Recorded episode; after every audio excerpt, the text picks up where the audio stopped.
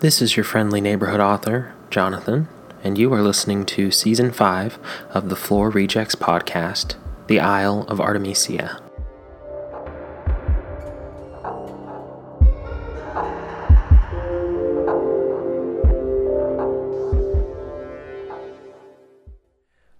To the Floor Rejects podcast. If you're just tuning in to this episode, my name is Jonathan. Uh, every week I read to you a chapter from a story that I've written. This season is The Isle of Artemisia. It's a an ocean based story.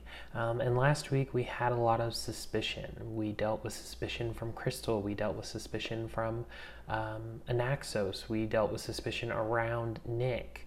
Um, and that was most of what we dealt with. So this week we're going to see that continue uh, and we're going to see something else happen, something a little more interesting. So let's jump into it. Chapter 13 Planning. Guys, guys, Barrett shouts over the other four in the group as they all talk over one another. Anaxos trying to explain, Nick talking loudly in Greek, and Daniel and Crystal yelling at Anaxos. You guys stop, he shouts again, and this time they all calm down, Anaxos' eyes dimming and returning to their normal color in the fading light. Stop? Barrett, he's one of them. I just saw it. His eyes do the same thing theirs do. Crystal cries, her arms crossed and her lip quivering. Yeah, what the hell? I thought we were supposed to trust him, Daniel asks, obviously more upset that someone he had spent hours talking to now seemed to be an enemy. He is trustworthy. Tell them, X. Barrett says, and Anaxos steps in between Barrett and the other three, and the best he can, he explains everything the same way that he had to Barrett. He hadn't explained it to Daniel earlier, hoping they wouldn't see his eyes turns, but now that was moot. So he recounts the ways that he is linked to the others, how he operated and removed himself from them, and how they're still psychically connected through the plant. He does his best to reassure the panicking people in front of him, and Daniel does seem to calm down, but Crystal is still unconvinced by the end of the explanation, her arms crossed over her chest. Nick, well, he was hard for Barrett to read, his body language confusing as he watched and listened to the explanation. Barrett. Seriously? Crystal says, her foot tapping on the sandy ground. I promise. He saved me. He saved you. All of you. Barrett cries, and Daniel nods almost imperceptibly. Crystal and Nick don't move. If you do not trust me, you are free to leave. You may go to my hut, but you will not make it, Anaxos says quietly.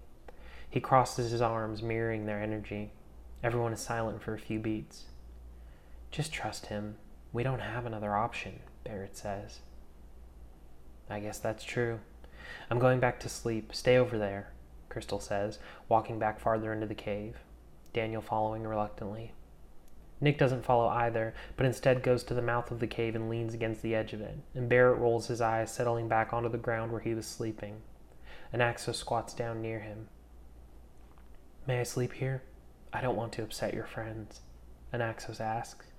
Barrett nods, and Anaxos curls up in a ball a few feet away, obviously upset by the way he was being grilled by the people he had just been injured saving.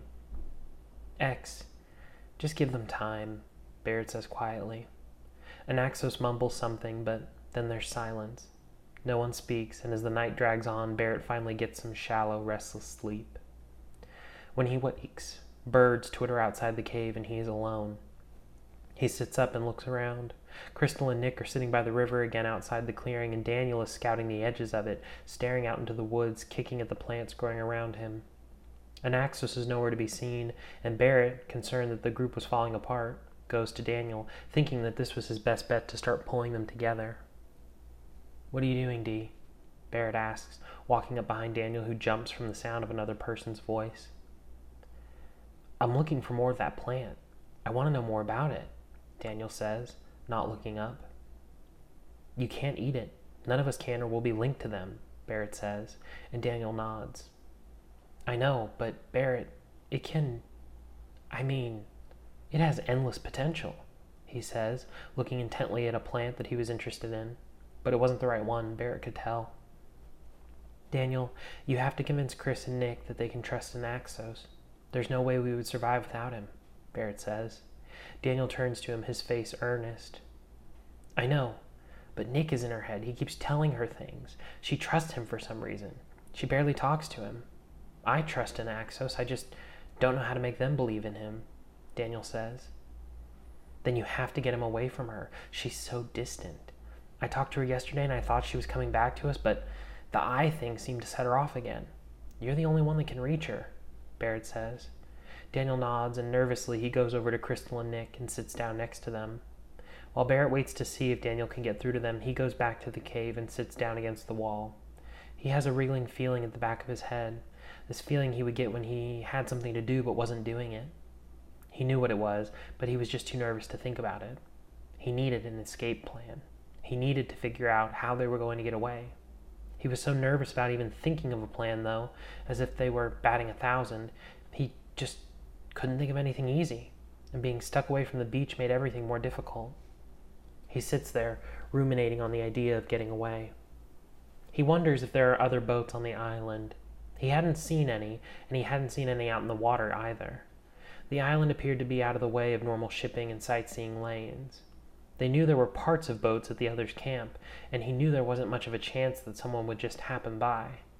Somehow he needed to find a way off this god-forsaken island, and just as he starts to put some pieces together, Anaxos comes running through the underbrush, his arms pumping and his chest muscles bouncing gratuitously, a string of fish trailing behind him as he bounds into the cave, breathing raggedly. We must hide. Others coming, he hisses, just loud enough so that the others of, can hear him.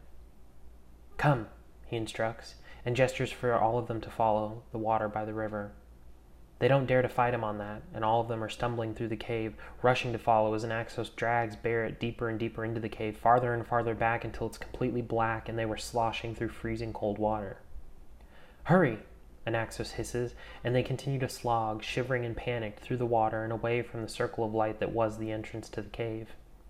As they get farther back, the circle of light grows smaller and smaller until they are in pitch darkness, around a bend, when Anaxos finally holds his arms out, stopping them.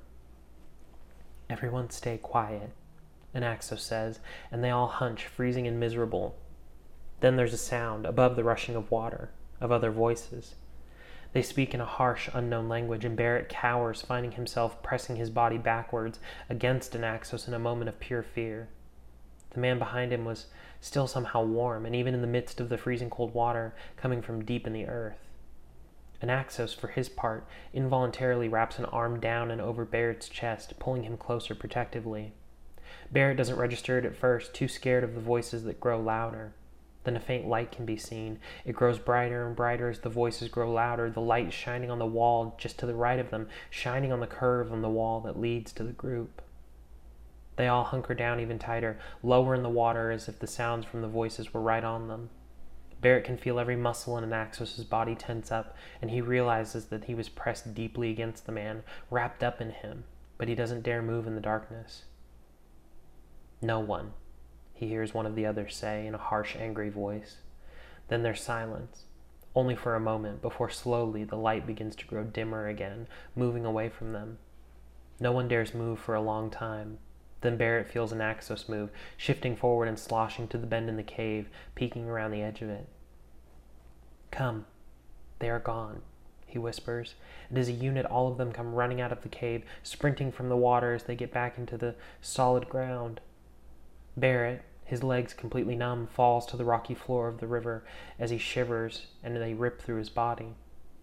Anaxos comes over to him, picking him up and pulling him from the water before carrying him to solid ground, plopping his wet body down in the sand. Thanks, Barrett whispers through chattering teeth. He was so cold he couldn't think about anything else, not even the man's thick, sinewy arms wrapped around him. We have to get you off this island, Anaxos says, and Barrett manages a choked laugh. My thoughts exactly, Barrett says. He stretches his legs, squeezing them, trying to find the feeling in them again, but failing. He lays back, watching as his friends continue out, back to their spot on the river. Your friends do not trust me, Anaxos says quietly, and Barrett turns to him, opting not to deny it. No, they don't. Your eyes didn't help, Barrett says, and Anaxos nods, and he turns to look out at them. Then we will find a way off the island for you, Anaxos says. Barrett finds it odd the way he says it, as if there was another option. How? Barrett asks, and Anaxos thinks on it more intently than he had in the past. I think I have an idea, but it will take time. First, we need to get back to the beach. We can do nothing now, from here, Anaxos says. But how? How do we get back? They'll just come looking, Barrett asks. I do not know exactly how, but I know that there is one way to find out, Anaxos says. What? Barrett asks, and Anaxos chuckles. I've told you. It's not what. Who? he says, pointing covertly at the group sitting by the river trying to wash off the fish. No, Barrett says. Yes, he is suspicious. He will tell me what I need to know, Anaxos says, staring intently at the back of Nick's head. And how will he help you? Exactly. If he is one of the bad guys? Barrett asks. And Anaxos doesn't say anything for a while. But when he does, it's ominous. Same way I got them to leave me alone, he murmurs. Alrighty, what do I like about this chapter? I like one particular part. One particular part. Can you guess what it is? I'll give you a second. One, two, three, four, five. It's the part where they're cuddled up together in the freezing cold water. Why do I like that? Because in a moment of panic and of fear and of nervousness and of uh, complete and utter terror, Barrett's first thought is to lean back up against Anaxos, to push himself up against Anaxos and get as close to him as possible. I think that says a lot. I also think it kind of gives us a guideline for where things are going in the future. What else do I like about this scene is that Anaxos instinctively puts his arm around Barrett, not just puts his arm on his shoulder or, you know, touches him on the arm or, I don't know, something else. He wraps an arm around Barrett. I think that gives us another idea as to where this story is headed. As if it wasn't obvious enough by everything else that I've written. You know what I mean? Um, what else do I like? What else do I like? What else do I like?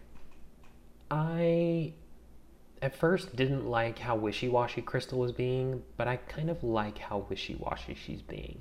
And as I'm sitting here thinking about it, I'm having an idea, an epiphany as to how to play that out and how to make it make sense. Um, I'm not going to give it away. She'll give it away herself here pretty soon, but I think it's a good idea and it's a little bit of realism and it's a little bit of um, interest to add to the story. Um, I I like that Anaxos is continuing with this theme of being super suspicious of Nick. Like he really cannot stress enough how much he does not trust Nick.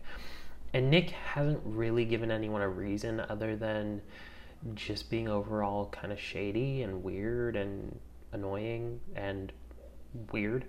Um, but I I like that part. Now, I still think that this every chapter that I write can be better, and I think that this chapter could be longer. I think that there could be more drawn out parts to it, um, but it's a rough draft.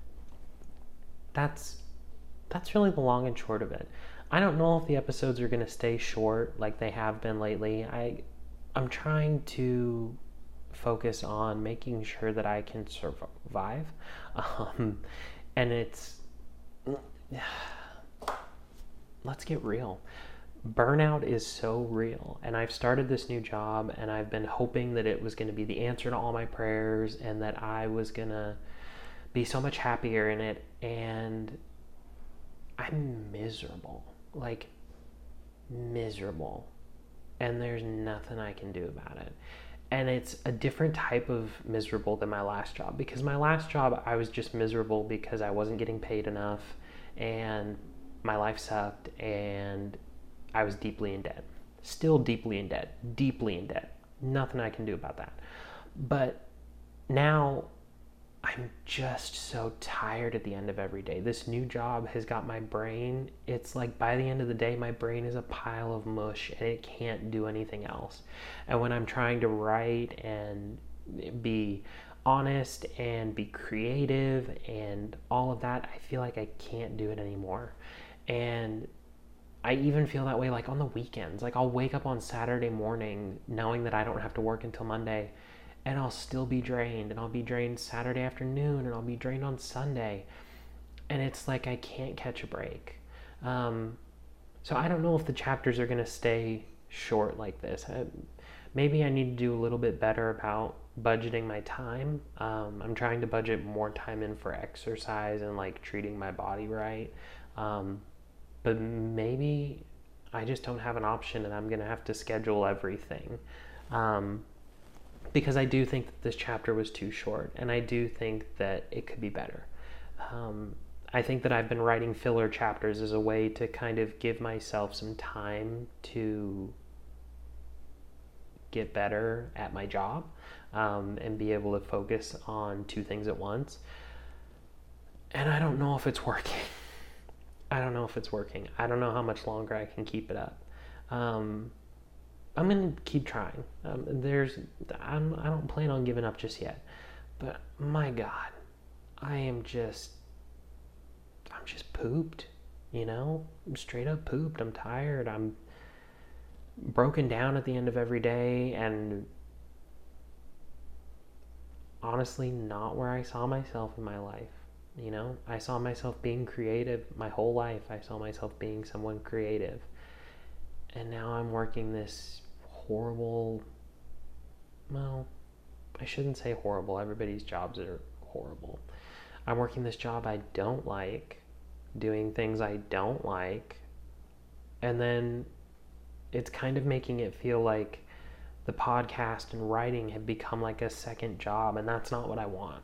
I don't want to feel that way and because I I don't do this as a way to like get rich and famous or to like be the world's next biggest author. I do it as a way to try and get feedback at some point.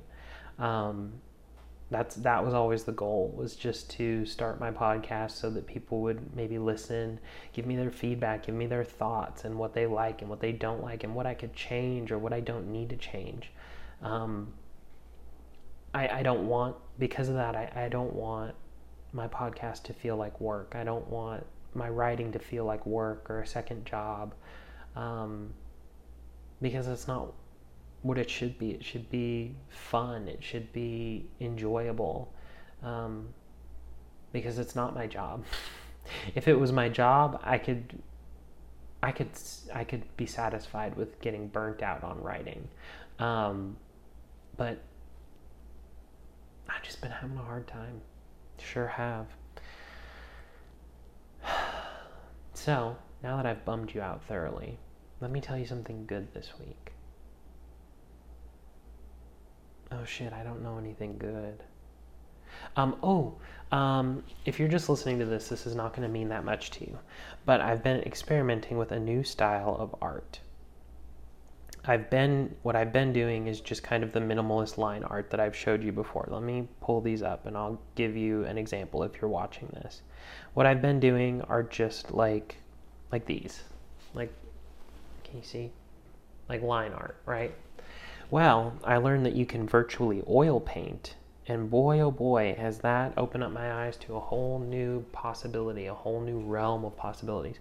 I painted that. I really like this one. Isn't that one so fun? Really like that one. I painted this one. It's a little bit more blurry and, and less textured. Oh, I can't show you that one. But that's what's been good this week is I figured out a new way to be creative and a new way to express myself. Um, and I think if you're going through something like I'm going through, like a period of transition or um, a time with a lot of stress and just like riddled with anxiety, find some way to creatively express yourself that fulfills you. Even if it's not the way that you have been expressing yourself that has kind of proven to be um, a good way to express yourself in the past, like the way that writing always has been for me. I've kind of switched gears and I've been painting and drawing more, and that has proven to be calming and um, relaxing for me and a way to recharge so that I have enough energy to at least get 1500 words onto a page every week. They may not be the best ones, but it's at least something. Um, so I, I can say that's a positive thing that's happened to me this week, and I would encourage you to do the same. If you're feeling burnt out, if you're feeling tired, look for a different outlet. Don't look for the same outlet that you've been turning to to kind of uh, satisfy the craving or, or relax yourself just enough to get by, look for something else to to relax yourself. Look for something else to help you get by. Some other outlet that you can turn to because I feel like that's a good a good thing to look for. I feel like it's helped me to kind of reinvigorate my interest in my art. Um, so try that this week. But other than that, I've been your friendly neighborhood author. I'll be back next week and in perpetuity until I finally just give up and realize that it's just me here. It's just me talking to myself. Um, I'll be back next week with a new chapter of the Floor Rejects podcast. And um, let's see if I can get this clicker to work. No, I can't get it to work. Wait, how about now? No. What about now? Thank you.